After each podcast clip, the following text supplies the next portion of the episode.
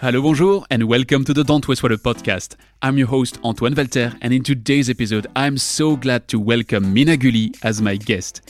Mina is the CEO of the Thirst Foundation, a director of the Antarctic Science Foundation and of the Global Water Partnership, and an ultra runner. How do you capture the attention of 4 billion people to alarm them about water scarcity? I'm not mispronouncing that one for once. 4 billion people have followed Mina's adventure across the globe. How? Well, she'll explain in a minute, but that got her to be listed aside Jeff Bezos, Angela Merkel, or Pope Francis in Fortune magazine's 50 World's Greatest Leaders list. Still, water isn't as high on the international political agenda as it shall be, considering the challenges we will have to overcome. And Mina believes that right now we have a tremendous opportunity to turn the tables if we do the right things in the 18 months to come. What are these right things and why 18 months? She'll tell you much better than me. Mina's actually written a report with the Pollination Group to that extent. The link is in the description, and she's explaining it in a very lively manner in today's discussion. Honestly, I could have named this episode a motivational speech with Mina Guli, and it would have transcended the expectations. So, last stop before we start remember, if you like what you hear, take that episode and share it with two of your colleagues and friends. Please do it, and I'll see you on the other side.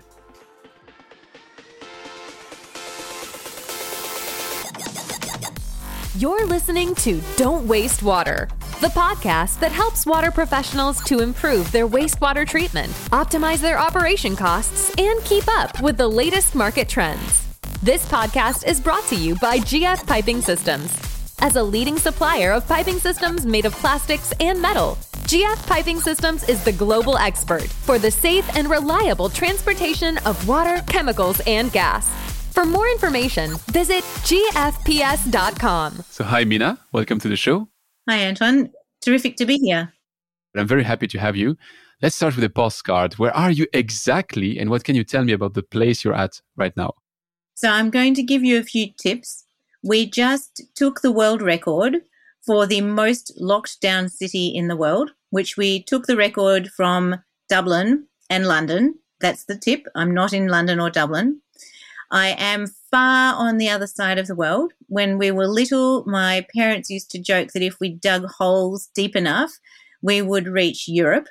And what else can I tell you? We've just had winter, so we're moving into summer. So that tells you I'm in the southern hemisphere. Do you want to have a guess? You're in Austria. oh, yeah, Austria. the place where everybody says, Oh, yeah, I've been to your country. You're right next to Germany, right? And I have to explain, no, that would be Australia, land of kangaroos and koalas, not the land of lederhosen. And where exactly in Australia are you located? Yeah, I'm located, okay, all jokes aside, I'm located in Melbourne. So I'm on the southern bottom of Australia, I guess you could say, and a hop, step, and a jump away from New Zealand. I have, and that, that's my two seconds of talking about myself, which is very impolite, but my very first large treatment plant I visited was in Melbourne. It was the desalination plant of Melbourne when it was still under construction. So that was almost a decade ago, I would say, but beautiful place. So a beautiful place, but not without its major water challenges. You know, we built the desalination plant as a mechanism to insulate the city against water scarcity and water related risk. And, you know, now at the time it was highly controversial on the front pages of the newspaper, everybody said, no, it's ridiculous. It's going to be a white elephant. And it's now operating almost full time, and people are talking about the plans to build a second desal plant. So, you know, this is, if you want to know what it's like to be in a city which has to confront these water challenges every day, this is a place to be. You know, here, Cape Town, and increasingly, sadly, there are more and more of us living in more and more of these cities that have had to confront these kinds of challenges. So I think that's something we will cover a bit more in depth in our deep dive with this water crisis elements. But just right before, I'd like to take just a step back to talk a bit about you, just because it's not every day that uh, I have someone on that microphone, which was in the, the list of fortune of the 50 greatest leaders in the world. And I love the way you quote that on your website, just saying that there's Jeff Bezos, the Pope, and you on that list. So And they defined you as a corporate lawyer activist. Is that still a, a right definition? And do you like that way of presenting yourself? And if not, what would you do instead? Yeah, it's funny when we think about the labels that we give people or we give things or organizations because we like to put people or things in boxes and define them. It makes it easier to relate to them or have conversations with them. I can't deny that I was a corporate lawyer because I was for many years, actually, in multiple different countries with multiple different hats, doing a variety of things that I never expected when I was a kid I would ever be doing. And now people refer to me as, again, a, a, bunch of different things in a bunch of different boxes. And one of them is activist. And I'm not sure that I like it, nor that I would call myself an activist. And that's because to me, an activist sounds like I am lobbying people to do something, lobbying companies or businesses or governments or, or investors to do something. And I'd much rather think of my role as working with others, creating these radically inclusive movements for change, these coalitions, these collaborations.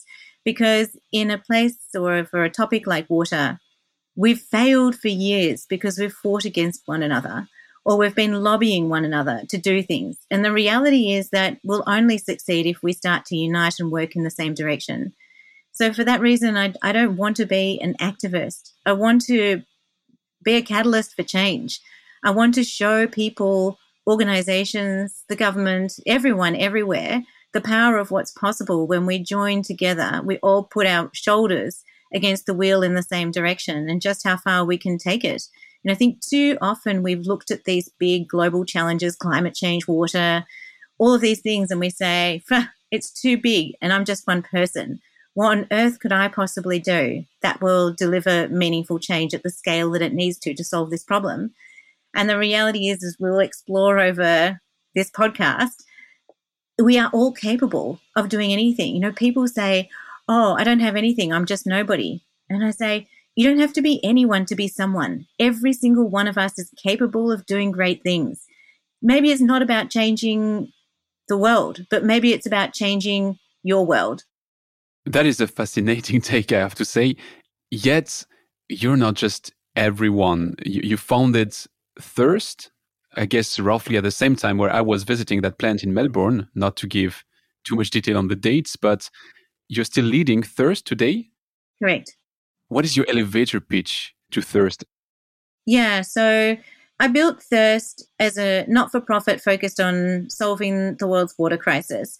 And we do that by creating large, inspirational, out of the box campaigns and specifically campaigns that are focused on building ecosystems of stakeholders that we can mobilize to cure what we call water blindness or this whole concept of just being ignorant about the nature and extent of the water crisis that are working together to put water at the top of the global agenda and to drive really bold groundbreaking action on water.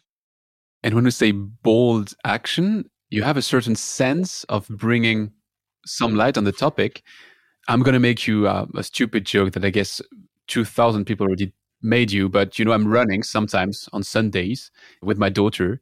But uh, one day I hope to be running a marathon, which um, I tried once, but never, didn't see the finish line. and you ran 40 marathons over seven weeks over seven continents. Where did you did you find this idea, and how did you come up with that way of, of shedding the light on the topic of water? Uh, yeah, actually, it's even worse than just running across seven deserts on seven continents in seven weeks because the reality is a year later I ran 40 marathons in 40 days down six of the world's great rivers. And then uh, just over a year after that, I set out to run 100 marathons in 100 days all over the world. Again, obviously, to raise awareness about water. Now, what happens is when people hear that this is what I've done, they instantly think I'm some crazy runner that loves running ridiculously long distances in extreme locations all over the world. And the reality is far from that. I don't enjoy running. I don't I like it. I'm not good at it. And I'm definitely not naturally inclined to do it. I got into running because I hurt my back very badly. Doctors told me I wouldn't be able to run again. And then I said, I'm not going to allow others to set limits or boundaries on what I can and can't do. Why should I let the goals and aspirations of others, limited as they are, define my own? And I set out to prove them wrong. And I set out to prove my, to myself that I was capable of doing whatever I set my mind to. And I started swimming, then biking, and then eventually running. And, you know, it's taken me on this incredible journey, not because I want to show the power of being able to run long distances. Part of it's that, but I want to use my feet to go to places that have suffered, that are at the front lines of the water crisis. I want to meet people and hear their stories. And I want to create a platform that allows them to lift up their voices and share their own stories to the world. Because I think for too long, we've had business leaders, investors, corporates that exist in cities and in countries where water flows freely from a tap. They're completely divorced from what's going on in other parts of the world, from what's going on at the bottom of their supply chains. And it's time for us to connect the dots and it's time for us to say, do you understand that the decisions you make here today in New York, London, Tokyo, wherever it is, the decisions you make at this boardroom table impact the lives deliberately or as a corollary of millions of people all over the world. And that has to change. We have to reconnect these people. We have to reconnect supply chains. And we've got to help people to understand that Water is not something that can be ignored. Water is the foundation of everything we have, everything we are, and everything we trade every single day. That's a very important and fascinating point because it's something we've addressed quite regularly on that microphone is that maybe the biggest problem with water is that it's so obvious. It's everywhere and we know we need it. So it's just something which is around and that we don't realize how important it is as long as we have it. It's only the day you're missing water that you suddenly realize, oh, that was that important. How would you define the water crisis? Is it something which is only happening in a part of the world, or are we all within that water crisis? We are all living in the water crisis. I think it's easy to look at some of these statistics you know, I, I can reel off, like, I'm sure, Antoine, you can do the same thing, especially given the kinds of people you talk to on this podcast. Thousands of statistics. Oh, by 2030, there's going to be a 40% gap between the demand for water and the supply of water available. Oh, right now, 3 billion people don't have access to adequate hand washing facilities in the middle of a pandemic. It's disgraceful. Oh, deforestation gets front page news, but like our wetlands are disappearing what, four times faster than our rainforests. You know, these are horrifying statistics. But it's too easy to look at those like, you know, the polar bear on the iceberg floating out to sea and just let them be immune. We're numb to these problems. We're numb to the images. We're numb to a lot of these statistics and they just feel like numbers on a page. We need to bring these numbers to life and we need to help people to understand that these aren't just numbers on a page, they're real people's lives in places all over the world. And they're not someone else's problem, they're our problem too. And that is because water goes into everything we use, we buy, and we consume every single day. Antoine, you're wearing a really smart outfit, talking on the microphone. You've probably got your mobile phone off in your pocket. Probably had at least one your French, so at least one cup of coffee this morning you know, just the water that went into what you're wearing today, like just that one smart, cool outfit took more water than all the water you've drunk in your whole lifetime. Just one outfit took more water to make than all the water you've drunk in your whole lifetime. That's staggering. But what's even more staggering is that you have, I'm sure, you're French, I'm sure we all do, have more than one outfit in our closet. And when you think about that multiplied by the billions of people across the world, and you realize that we all want more, need more energy, food, clothing, and you start to realize this is not just a minor problem. This is a major issue that's getting worse every single day. And without water, the whole thing will start to crumble and fall apart around us. If I was to put one concept around what you just explained, it sounds like water scarcity is going to be the, the main driver. Like we are missing water. But that's one of many because water scarcity for sure, I'm not minimizing it. It's probably a very hard concern, but you also mentioned that the wetlands disappearing. You mentioned the overuse of water at some places and it's many elements, and yet there's one thing missing. There's nothing uniting all of these messages. And that's something that struck me when I read the report you just published around the, the water crisis. And that's this element of the missing. I mean, if I was to make a weird analogy, it's this, this one ruling them all element of the water message. I'm now going a bit all over the places, but let's start with, with the very beginning. You, you just published a report which is very eye opening on, on that element and on others. But what's the story of that report? Why did you come up with that report? And what's the key message to you inside the report? The reality of, of why we did the report was, you know, for too long, we've all looked at water and said, water is everything, but we treat it as if it's nothing. We use it, we abuse it, we pollute it, we use too much of it. So we set out to say if water is everything, we treat it as if it's nothing. Why is that? And what needs to change in order for us to solve this problem? And how can we bring together this highly diverse group of people around the world to actually agree on a united way forward? So we started having a series of conversations, pulling knowledge and information together, and said, what would happen if we looked at some of these other incredible movements for change on other big global issues around the world. We picked climate change because it's one where we've seen over the years this kind of more rapid acceleration of change. And we said, what would happen if we actually looked at some of the lessons that we could take from something like climate change and apply it to water? Could we actually accelerate action? Because here's the thing about water we don't have 20 years, 30 years, or 40 years to solve this problem. I have been to the front lines. I've spoken to people. We cannot ignore this and say we can admit failure. We cannot admit failure. How do you explain to farmers like, you know, 24 year old Christian I met in South Africa who was sitting there inheriting a farm from his father where the dams were so dry I could run across them?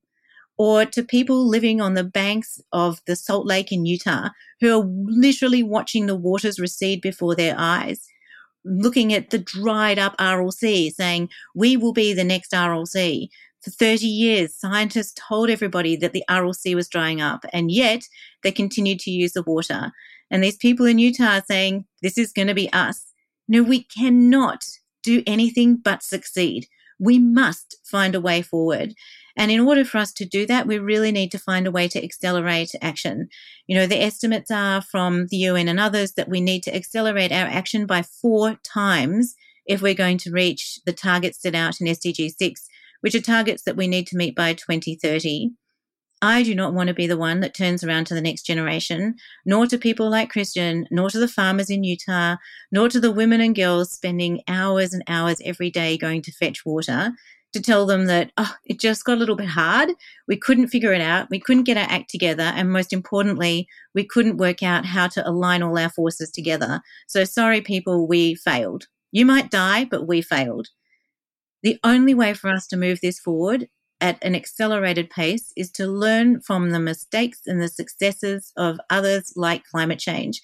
And in the climate space, as you said, Antoine, it's become increasingly clear that there were a couple of really key things that helped to move things along. One was this really unifying call to action of 1.5 degrees or net zero, whatever. You know, there are a couple of major rallying cries that people, diverse people across the sector, have been able to get behind. We are missing that in water. We're missing this mobilized force you know in the in the climate space to put climate on the agenda to start having conversations about climate not just in the media but amongst investors and policymakers and corporates at a boardroom level we don't have that in water and finally we don't have this really clear path forward of commit to x we're missing all of those things. And unless we can find a way to deliver on them, we're going to have a problem in, in meeting these targets. And as I said, Problems in meeting targets need to be overcome because there is no choice but to succeed in delivering on the targets set out in SDG 6. Failure is not an option. How do you deal with the, the differences, the fundamental differences between climate change and the water sector and the water crisis? Because if the temperature on Earth heats up by three degrees, every human on Earth is going to feel that. So there is a sense of being all together in that. Whereas if I look at my own situation right now, you know, I'm sitting just next to the Rhine River on the groundwater, which is the largest groundwater reserve in Europe, which means the Rhine River could stop flowing. I would still have water for 200 years. I won't feel the same urgency, which is absolutely wrong, but I won't feel it personally if at the other end of the world, people are really lacking this access to, to water. So, how do we bring everyone on the same boat when it comes to water? And is it really the same then with climate change? Hi, uh, yes. Antoine, let me ask you a few questions. Today, um, you probably had a cup of coffee. Where did your beans come from in your coffee? Inside the label of your shirt, it probably doesn't say made with water from the Rhine. It may well have come from somewhere half a world away. So I think it's a misnomer for us to sit in these big cities where water comes out of a tap and assume that the crisis won't touch us because the reality is the crisis will touch us. It's a crisis that's far greater than scarcity, as you rightly pointed out, and it's a crisis far deep into our ecosystems and the networks that we need to support the water that comes up to us because water doesn't come from a tap. Water does come from an ecosystem. So it is the whole, all of the aspects of water that we've talked about that you've mentioned the pollution to the recycling to the reuse to the efficiencies, all of these things are related and necessary to solve if we're actually going to make headway into this crisis on that microphone, I had the discussion with uh, David Lloyd Owen, who wrote a book, Global Water Funding, where he expresses also that point, where he says exactly what you said that we are going at one fourth of the speed we should to achieve SDG 6 by 2030. But his conclusion differs a bit from yours because he's saying, okay, it's not happening by 2030. Let's not accept it, but let's digest it and let's make sure that we achieve it by 2050 if I get you right, what you're saying is that we might not have these additional 20 years. So the time to act is today, which means you still believe that if we act right, we can close the gap by 2030. I think failure is not an option. I think that passing the buck for another 20 years, we're not talking one year, we're talking 20 years. Between 2030 and 2050 is completely unacceptable. I have seen people's lives being changed by lack of ability to access water or by water pollution or by all these aspects of the various aspects of the water crisis that we've talked about. You know, on one of my runs in South Africa, I took 10 litre plastic bottles of water to deliver to kids in a town that had literally run dry. These kids were staying home from school to wait for the water to be delivered. And as we drove off on the trucks that were supplying the water, you could turn around and watch fights breaking out on the street when people realized there wasn't enough water to go round. That is reality, and it's not a life I want to leave for the next generation. I do not want women and girls like I've seen in India and places, a variety of countries around the world, spending hours every day walking for water. I do not want Bedouins in places like Jordan we spent when I was in Jordan running, we spent days looking for water, worrying where we were going to get our next water from. It's a terrible, terrible thing to worry about and to be thirsty, to be truly thirsty. This is not something we can just leave on one side and say we're busy, we're a bit preoccupied, we've got other priorities. No, this is something we need to fix now. Not tomorrow, not the next day, but right now. Is it possible to rank the biggest hurdles we have towards achieving the goal, achieving this, close the gap. And if we were ranking them, do I understand it right from what you were explaining, from what, what you were doing over the past decade, and from what I read in the reports that probably communication and education is going to be on the top of the list? Yeah. So rather than thinking about the problem, let's talk about the solutions in almost all the conversations about water, it's always what's the problem? What's the problem? Okay, we know we have a problem and we know that we're pretty stuffed. So, what are we going to do to fix this? And I think we need to do three things. I think we need to mobilize a call for action worldwide. We need to step up and we need to say the voice of thousands of people across the entire world, unified, saying, we want action on water. We need to mobilize a call for action worldwide. Second, we need to put water onto the global agenda. Enough that water is cast aside in favor of other things which might be more popular, might be easier to understand, or might be easier to take action on. No, water is the, one of the biggest risks facing our communities, our societies, and our economies. It must be on the agenda. It must be on the agenda in boardrooms, in political environments, in parliaments, in Congress, across the world. We need to put water on the global agenda. And then, third, we need to chart a clear path forward for action. That means we need to unify around saying, you know, maybe we can't come up with the one thing that we want companies and businesses and, and investors to do. Maybe there isn't one thing. Maybe there are multiple things. But surely we can agree on one, two, three, four, five, even six things that we can get companies to do that we can all agree if we do these six things, then we will move forward on water. So I think we need to mobilize a call for action worldwide. We need to put water on the global agenda.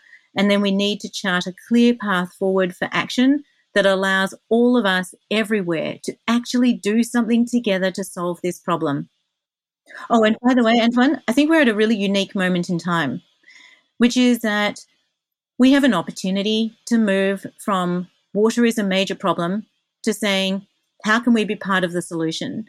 And that unique moment is an opportunity in 2023 when the United Nations hosts their big conference on water, the first in almost 50 years. And we have an opportunity at that time to say, enough talk, now act. And the only way that that will happen is if we spend the next 18 months moving together in a unified way to deliver on these three solutions and to say by the time we hit the steps of that United Nations, where that conference is going to meet with world leaders and corporate leaders from across the world, by the time we get there, there must be no option but to take meaningful, serious, bold action forward on water. But it's not going to happen if we sit by and do nothing.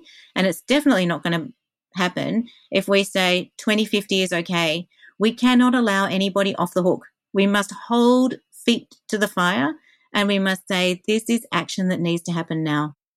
So, if we have to build that path to action in the next 18 months, in your report, you gave some tracks which we shall follow, which are probably part of the solution. We shall agree on the science to be sure that we have the right data, to be sure that we are all talking about the same thing. We need to find new ways of financing this closing the gap. And we probably need to have some innovation somewhere down the road to bring an additional kick in efficiency in treatment and, and so far and so on. How do we build the solution? In order for us to really drive this whole process forward by 2023, we need to create a sense of urgency. And we need to create a sense amongst decision makers everywhere that their key stakeholders, voters, consumers, people within their supply chains care about this issue. Because unless we can show we care, there's always going to be something more important to put on a corporate agenda, and probably something that's way simpler to get your head around than water. So we need to build a movement for change. We need to get to a place where we've got thousands of people around the world who are talking about water, sharing information about water, and saying, we demand action is taken. And I think if we can create that, if we can really build that movement, that sense that we all care about water, not we of the water world, but we of the world. You know, this is, has to go outside the water bubble and into the main lexicon of people around the world. And we need to get those people to lift up their voices, to share on social media, and to actually start to create this groundswell of conversation that says, enough. We want action not tomorrow, but today. And I think that if we can create that and if we can build that, then we will deliver change. And that action, what is the form it shall take? Because water is a highly regulated sector, highly regulated market, highly regulated industry. So does this movement from the population and from the people, is it sufficient to achieve this close the gap targets, or do you think it goes through regulations? Actually, I think that To point the finger at regulators and policymakers is to shirk responsibility and to look at things in a very conservative way. And I think actually fundamentally it's wrong. Um, sorry to be so blunt. I'm Australian. We're pretty blunt. Oh, thanks for that. um, so here's my view about this. My view is that, first of all, if you run the numbers, there is no way that we as individuals can solve this crisis. No matter how many short showers we take, how many times we turn off the tap when we brush our teeth, we cannot individually solve this crisis. And that is because the vast footprint comes from companies and also obviously from governments and from regulators. If we look at the broader ecosystem then of who can actually deliver change, the reality is it can be companies, it can be investors, or it can be policymakers. Investors themselves don't have a footprint, so they exist in an environment where they can influence change, but they don't have the capacity to directly make that change themselves. Policymakers. Policymakers definitely have the capacity to make change themselves, but they exist with their hand permanently on the snooze button. They respond, they do not initiate. So until they can see that there's a groundswell of opinion or movement, they won't act. So they are the last to act. Contrast that with companies. Companies can be quick to act when they know that something impacts or has the risk against their supply chains or their bottom line. Companies have direct water footprints, and companies have the capacity to actually deliver change right throughout the tentacles of their wide reaching supply chains. So the reality for all of us is that I don't think it is an answer that we look to for policymakers and regulators, but I do think that we can work with companies and others in this space to say, how can we work together to make meaningful change? What signals do you need from regulators to demonstrate that you're moving in the right direction? And what do you need from investors to help you to quantify the risk and then figure out how much you can spend on or how many changes or what you can do internally in order to deliver the shifts that these people or these people and we as communities and shareholders and voters are all expecting you to make. You point at companies in, in general, but in the report, you highlight how there is a 70 20 10 relationship in the water uses worldwide with 10% for the households 20% for the industry and 70% for agriculture, which if we want to be efficient and to be straight to the point, it means we would have to first focus on agriculture.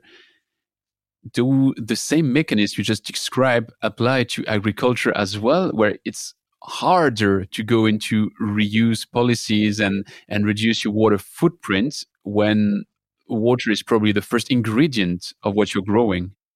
Yes, but I don't understand why it's harder because you said in, in agriculture it's harder because water is the main ingredient, but the water is the main ingredient in everything. You know, even if you're a manufacturer and you're manufacturing clothing or you're manufacturing anything, whatever has come into your factory, the raw ingredients that enable you to make your things use water probably quite large amounts of it because for a lot in a lot of these cases the raw ingredients come from agriculture unless you're making you know mobile phones or, or some kind of technology Absolutely. But if you take a typical industrial plant, you could, with finance and with a lot of investment, you could almost close the water adduction by just closing the loop and reusing as much as you could. It's going to be quite intensive in terms of energy, in terms of treatment, in terms of everything. But on a theoretical basis, it could work. I mean, look at the International Space Station. You can have a system which works on one glass of water per day. My question is in the agriculture side of the question, it's much harder because that water gets consumed actively by the plants, by the crops, by the soils, and you cannot just have a pipe five meters beneath your your field that would just take every drip of water that comes back and, and reinject it into the system. So I'm not saying things are impossible. I'm just saying it's probably a bit more critical to close the loop in agriculture than it may be in hardcore industry. Right, but the amount of water that gets used in agriculture is so massive. Even small amounts of saving can be very significant. And if you think about it, you know, moving from flood-based irrigation to drip irrigation, changing the way that pesticides are administered. Pesticides are often sprayed on with very large amounts of water, often have to get sprayed off with more water. There are ways that we can do things differently and, and smarter. We can do regenerative agriculture and help to store more water in the soil. We can cover our crops. We can use hydroponics. We can do so many different innovative solutions at large scale, corporate scale, and also at small scale. I've met farmers. I met a young guy who was homeless and took a job as a farmhand one day because he needed to put food on the table. And he took a job as a farmhand. I said, Why did you start farming? And he said, Because when I was at school, the only thing I remember is when I was really little, we had to grow a plant from a seed. And I'll never forget the joy I had of watching this seed grow into a plant. So I thought I would just work as a farmhand. The guy was working on a farm that was in a desert in California, literally had no water. And he worked for this older couple who eventually just said, You're doing such a great job. Look, just take this and manage it.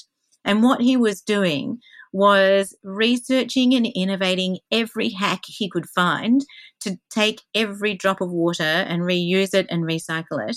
And he had put coverings up. He was capturing all of the um, transpiration, capturing all the droplets, running it off, and putting it back into the system. So I do think that there is a heap of innovation we can implement.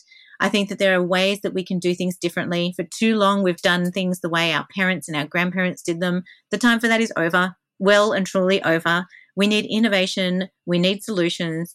And you know what, Antoine, the solutions are out there. There are so many terrific, innovative solutions, technology, easy hacks, like the things that these, these guys were doing, just unbelievably amazing, but not at scale. And if we can find a way to scale these things, even if it only drops the water use by one, two, three, four, five percent across the crops, across 70% of the world's water, that's not an insignificant amount to think about saving. On the critical path to scaling those technologies, usually if I try to summarize what my former guests on that microphone have shared, there, there's two big tendency. The first is a certain type of conservatism, like we will do like our parents and grandparents did, what you exactly just explained. And the other thing is there must be an economical sense of doing it. And here, what's quite often on the critical path is the, the price of water. Because if water is cheap, it doesn't reflect its value. And if it doesn't reflect its value, then there's no financial incentive in working on this two, three person incremental optimization of water uses and bringing new technology to the market. So, do you share this concern that maybe today the water price doesn't re- reflect its value? And if yes, what can we do to overcome that? Yeah, look, I think it's easy to look at a pricing mechanism and say a price is equal to value, and that dictates value. But in water, water has a value so much greater than the pricing. This is the year of the of valuing water. The Dutch government has been leading a massive piece of work trying to get companies and others to understand that the value of water goes far beyond a, a pricing mechanism and far into the impact that those water molecules have right across supply chains and businesses and organizations and lives.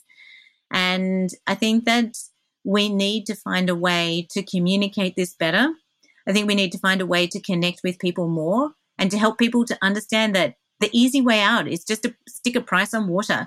But that price does not reflect all of the externalities that water delivers to you in so many different ways. So I think we need to get our heads out of this game of traditionalism and we need to get our minds into thinking laterally around how do we actually solve this? Which brings us back to communication, actually, because you're absolutely right, by the way. I'm trying to push you a bit in a corner and to be the devil's advocate, but I, I couldn't agree more with you.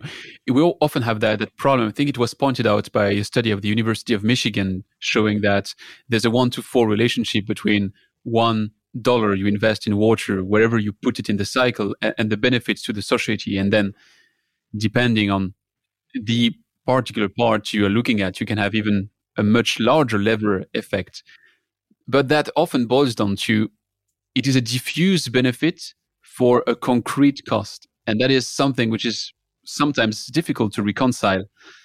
Is it something where we shall educate people, or can it be sufficient, or is it even better to go at that higher level you were alluding to, where we simply all get the message? It's it's close the gap, and we're all in that together.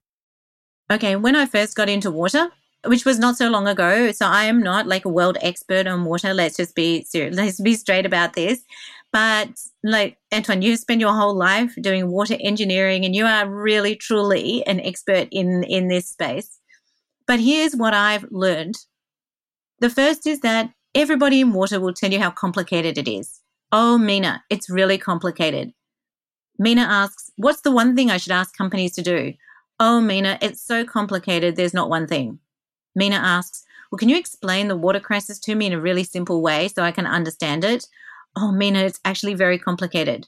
Okay, Mina says, Well, is it all about scarcity? I keep on seeing all these problems with scarcity. Well, actually, it's really complicated. Enough.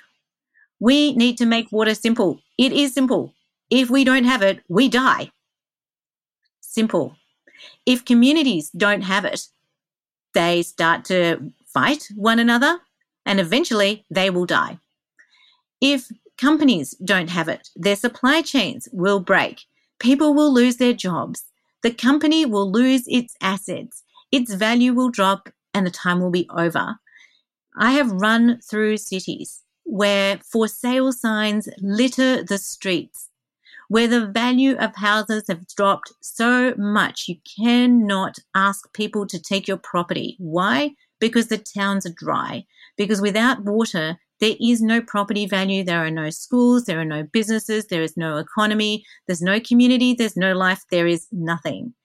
You know, we need to simplify this down into really, really simple, basic terms, which says this is the problem and we need to solve it by working together. And this is our clear, well charted, well explained, highly simple way forward. I would encourage people to have a read at your, your report, which is available on, on the website of Pollination. My simple question here is what happens next? You read this 80 pages of the report, you get a strong sense of the urgency, you get the full parallel with uh, what we can learn from climate change. And then what comes next? Climate change has its rallies and its demonstration all around the world. I didn't see that much of that happening in the water sphere. Is it what we shall aim for? What would be your very, very simple call to action just after the report?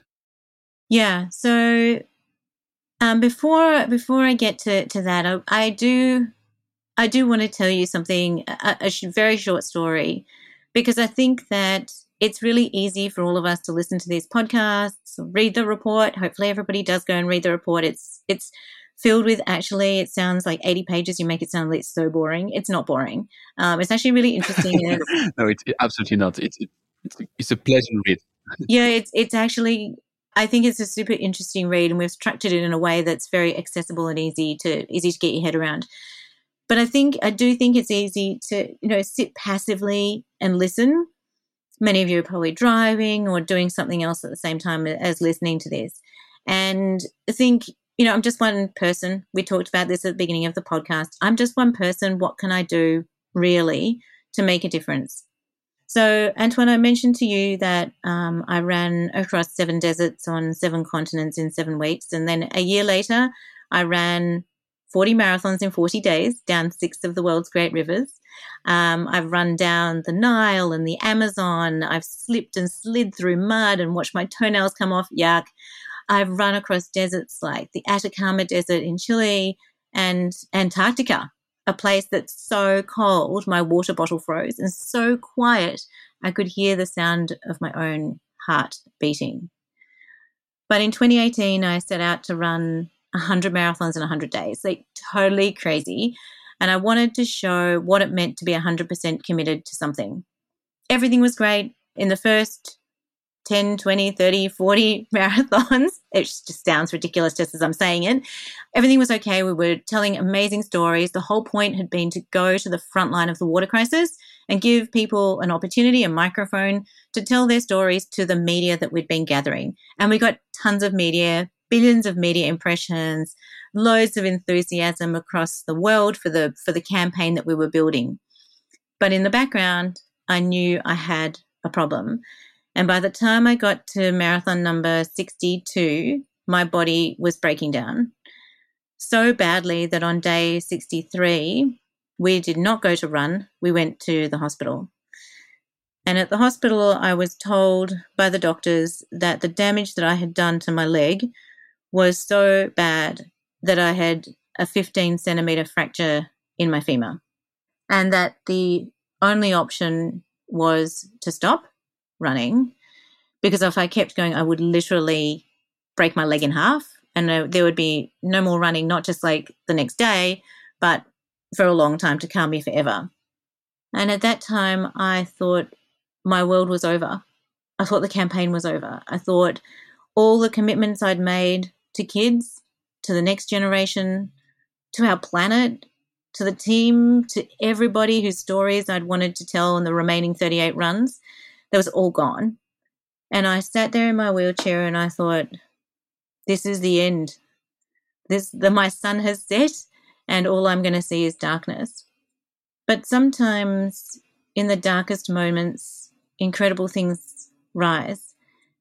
And as I sat there in my wheelchair, my team came in and they said to me, Mina, this campaign, this cause, this water thing that you're fighting for is so much bigger than you or just one person. Today, we'll run your miles for you. Day 63, my team ran my miles. Day 64, they were joined by people from across Cape Town where we were. Day 65, people from around the world started to join our run, to tweet, to blog, to support, to text, to message about their stories and how they were connected to water. And by the time we got to day 100, we did not run 100 marathons in 100 days. We ran thousands and thousands and thousands of kilometers further than from the North to the South Pole. 160 cities, more than 50 countries and territories right across the world of people everywhere running for water. That could have been the end, but it wasn't. Because what has happened since then is that we have built this global mobilization of people now in over 153 countries. Thousands of people raising their voices, talking about water, and telling their own stories. This year we ran our World Water Run, our World River Run, Zero Waste Run. We're in the middle of organizing Sweat for Soap. So if any of you out there want to have a run between the 12th and the 17th of October, you can go online. It's free. Go to sweatforsoap.com. You can sign up to run and participate. Just a little bit of a plug. For every kilometre you run, we donate a bar of soap to communities in need around the world. It's all in support of Global Handwashing Day, which is the 15th of October. The point being that we have tapped into this incredible, amazing community that exists around the world that says, actually, we understand that water has an intrinsic value to all of us. We interact with it every day. We need it. We love it. And we want action on it. This is not a time for taking battles. This is a time for change. And it's a time for unifying around our common goal. And that's water. So if ever anyone listening to this campaign, listening to this story, listening to this podcast, just thinking about these big issues thinks, I'm just one person. What change could I possibly make? I want you to listen and think about this story because I am just one person. I'm a kid from the other side of the world. I'm a kid from down under who said, This is something we need to do. And if all I do is take one step and another one and another one, just maybe I can be an inspiration to others about the power of what is possible when you want something badly enough. Someone tweeted at the end of my run individually, you can make an impact, but together, we can change the world. You know what? She was absolutely right. So, why am I telling you that now? I'm telling you that now because um, Antoine, you asked me from the report, what's next? What's next is for all of us to step up, to use this report to galvanize a movement, to have a conversation about solutions, and to actually start to implement the recommendations that we've made. These are not the recommendations of one or two people. These are the recommendations of a whole bunch of leaders and experts around the world. Recommendations that we can draw from climate change and we can apply to water so that we don't have to wait until 2050 to see action, so that we can accelerate this and make it happen right now and today. And what does that involve? It involves unifying around a call to action. It involves developing and building this radically inclusive movement for change and it needs to involve some kind of commitment to action by companies and others. And if we can do that, and if we can use this report to achieve those changes, then by the time we get to the steps of 2023, we will see that whilst individually each one of us may have only been a drop in the ocean, together we've become a movement of change. And that that really will have the power to move the needle on water and solve our global water crisis. That's somehow the, the hummingbird metaphor towards closing the gap. I love it. It's uh, inspiring what you just shared, really inspiring. Mina, it was a pleasure to dive into those fascinating elements. Again, I hope I didn't sound negative when I said 80 pages report. Uh, if you're into illustration, there are beautiful pictures in the in the report, and there's really actionable examples of what to do. So I'd really recommend everyone listening to this to have a read at the report. The link is obviously in the show notes. And then beyond the report itself, I think what's what you just shared, Mina, is, is giving us a, a sound sense of the kind of actions we can all take together to close that gap and to start seeing how we are actually doing that by the next time we measure in 2023 to all achieve it by 2030. If that's fine for you, I propose you to switch to uh, the rapid fire questions to wrap up our discussion for today. Sure, go ahead. Rapid fire, bring it on.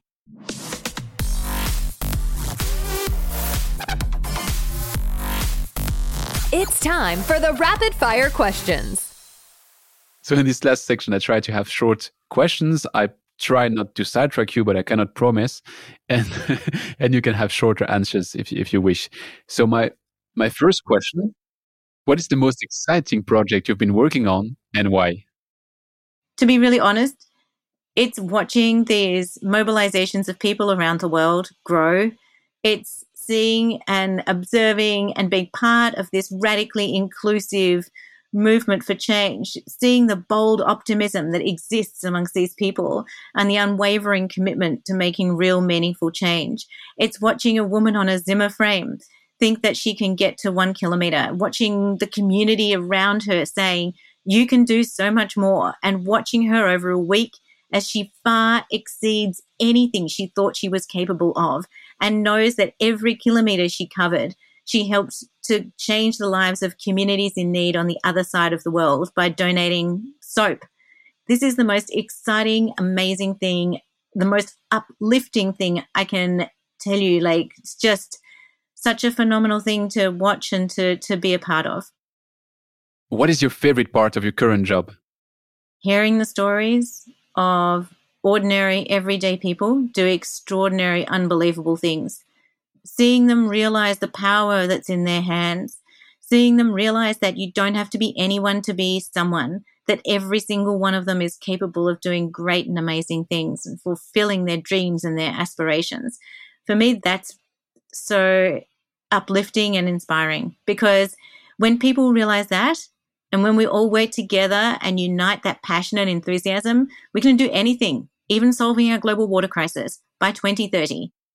Is there something you are doing today that you will not be doing in 10 years? Running. well, I'm not kidding. We've got to solve this water crisis because you know what? I've got to stop running. This running thing's killing me. It's hard. Far out, it's hard. It's hard. You get up early in the morning, crazy early in the morning, go out in the rain and the hail and and you know when you're not a talented runner like you know I, I did not grow up running but I was a fat little kid when I was growing up. I was the last one picked for a sports team. Are you kidding me? I'm a bad runner. So, yeah, in 10 years' time, I'll definitely not be running. Please, everybody, step up, make change on water so I don't have to run. Can you name one thing that you've learned the hard way? I've learned a lot of things the hard way. Um, I've learned that I think through COVID, I've learned that We can't hope for things to be better. We need to accept the way they are today and we need to adapt and adjust accordingly. I think I've learned the power of our minds in both setting boundaries and limits and in tearing those boundaries and limits down, in the ability to change one letter in a word and to shift our entire frame of reference. You know, I've got to go to work today. I've got to go for a run. I've got to go and solve this problem. And instead, think about things as I get to go for a run. I get to go to work. I get to go and solve this problem. And I think that for too long in the water space, we have used traditional words and traditional mindsets to limit the way that we've approached these solutions and limit the way that we've approached collaborations with others. And I think it's time for us to think differently. And I really hope that through this horrible pandemic and through all the tragedy that has ensued as a result of it, we will be able to start seeing the power of what it's given us, which is to think differently, to do differently, and to, to be differently. And I hope that we can apply that to water and we can start to be smart about solutions and say, right, if we apply our collective ingenuity, we can actually get this thing done. Which offers me a perfect transition towards my, my last rapid fire question, which is what is this one thing we do today with water that will be looked at as totally nuts in 20 years? I think, to be really honest, 90% of what we do in water today will be looked at in 10, 20 years, and people will look at us and say, What were they thinking? But you know, the biggest thing is not to value it, to take it for granted. I said this earlier on water is everything, but we treat it as if it's nothing. If there is one thing that we will look back on in 20 years' time and say that was absolutely nuts and stupid, and what were we thinking? It's that we treated water as if it was nothing. We took it for granted, we used it, and we abused it. And shame on us for doing that. Shame on all of us for continuing to do that. And actually, what we need to be doing is thinking about doing things, reframing things, but most importantly, valuing this precious, precious thing called water. Well, Mina, you've been such an inspiring an awesome guest that I can't help but to ask. Would you have someone to recommend me that I should definitely invite on that same microphone? Oh, Antoine, yes, there's lots of people. I've got lists of people that you should invite. But you know what? Actually, I would I, I suggest that anybody that's listening to this podcast that has a story to tell, please in the notes to the show or in however, Antoine, you collect people's feedback and stories. Anyone who has a story to tell about water, please share your story. Please share with Antoine, preferably share with me. My handles on social media are at Mina Guli, M I N A G U L I, or on Facebook, we're Mina Water. But please share your stories. There is nothing I like more than hearing the stories of how people interact with water and unearthing the non traditional voices. I think it's too easy, Antoine, to find people who already have a platform to talk about their issues and relationships with water. And it's time for us to find communities and organizations and people on the front lines and others that can talk about what it's like. You know, I have had such a phenomenal opportunity in all my running to meet really incredible people like on the banks of the Aral Sea, a sea that used to 30 years ago be filled with water and have shipping boats sailing across it, taking like goods and food across, and now is so dry, the ships lie like carcasses, steel carcasses in the sand. I ran between them. I met women who would tell me what it was like to actually go out on these boats and fishermen and others. These opportunities to share stories and understand what it's like understand what it is to be confronted by the water crisis every single day, not just scarcity, but pollution. You know, the farmers I met in the, in the beautiful, amazing um, valleys in Provence in France, where they're growing amazing grapes to grow phenomenal wine, just saying. But talk about the whole complexity and issues, not just around scarcity, but pollution in the underground rivers and underground water supplies And these are stories, they're all stories, and they need to be told. So, Antoine, I don't have a specific suggestion for you. Of course, I've got lists of loads of amazing people you can invite, but I think the real challenge for all of us is to find new voices, diverse voices, people whose stories need to be told, who can connect to others, and who can actually start to galvanize this sense of connection between those of us that live in big cities where water comes out of a tap and the rest of the world who lives in places where they're confronted with the water crisis every single day. Well, that makes for the most perfect of all conclusions I've ever had on that microphone. So thanks a lot for that. And I'll underline once more then to illustrate what you just said, there are some very impressive pictures in the report as well, which give a sense of what you were just saying about those people who saw it with their eyes, how water was disappearing. And I'm not sidetrack you here, and I'll close with this.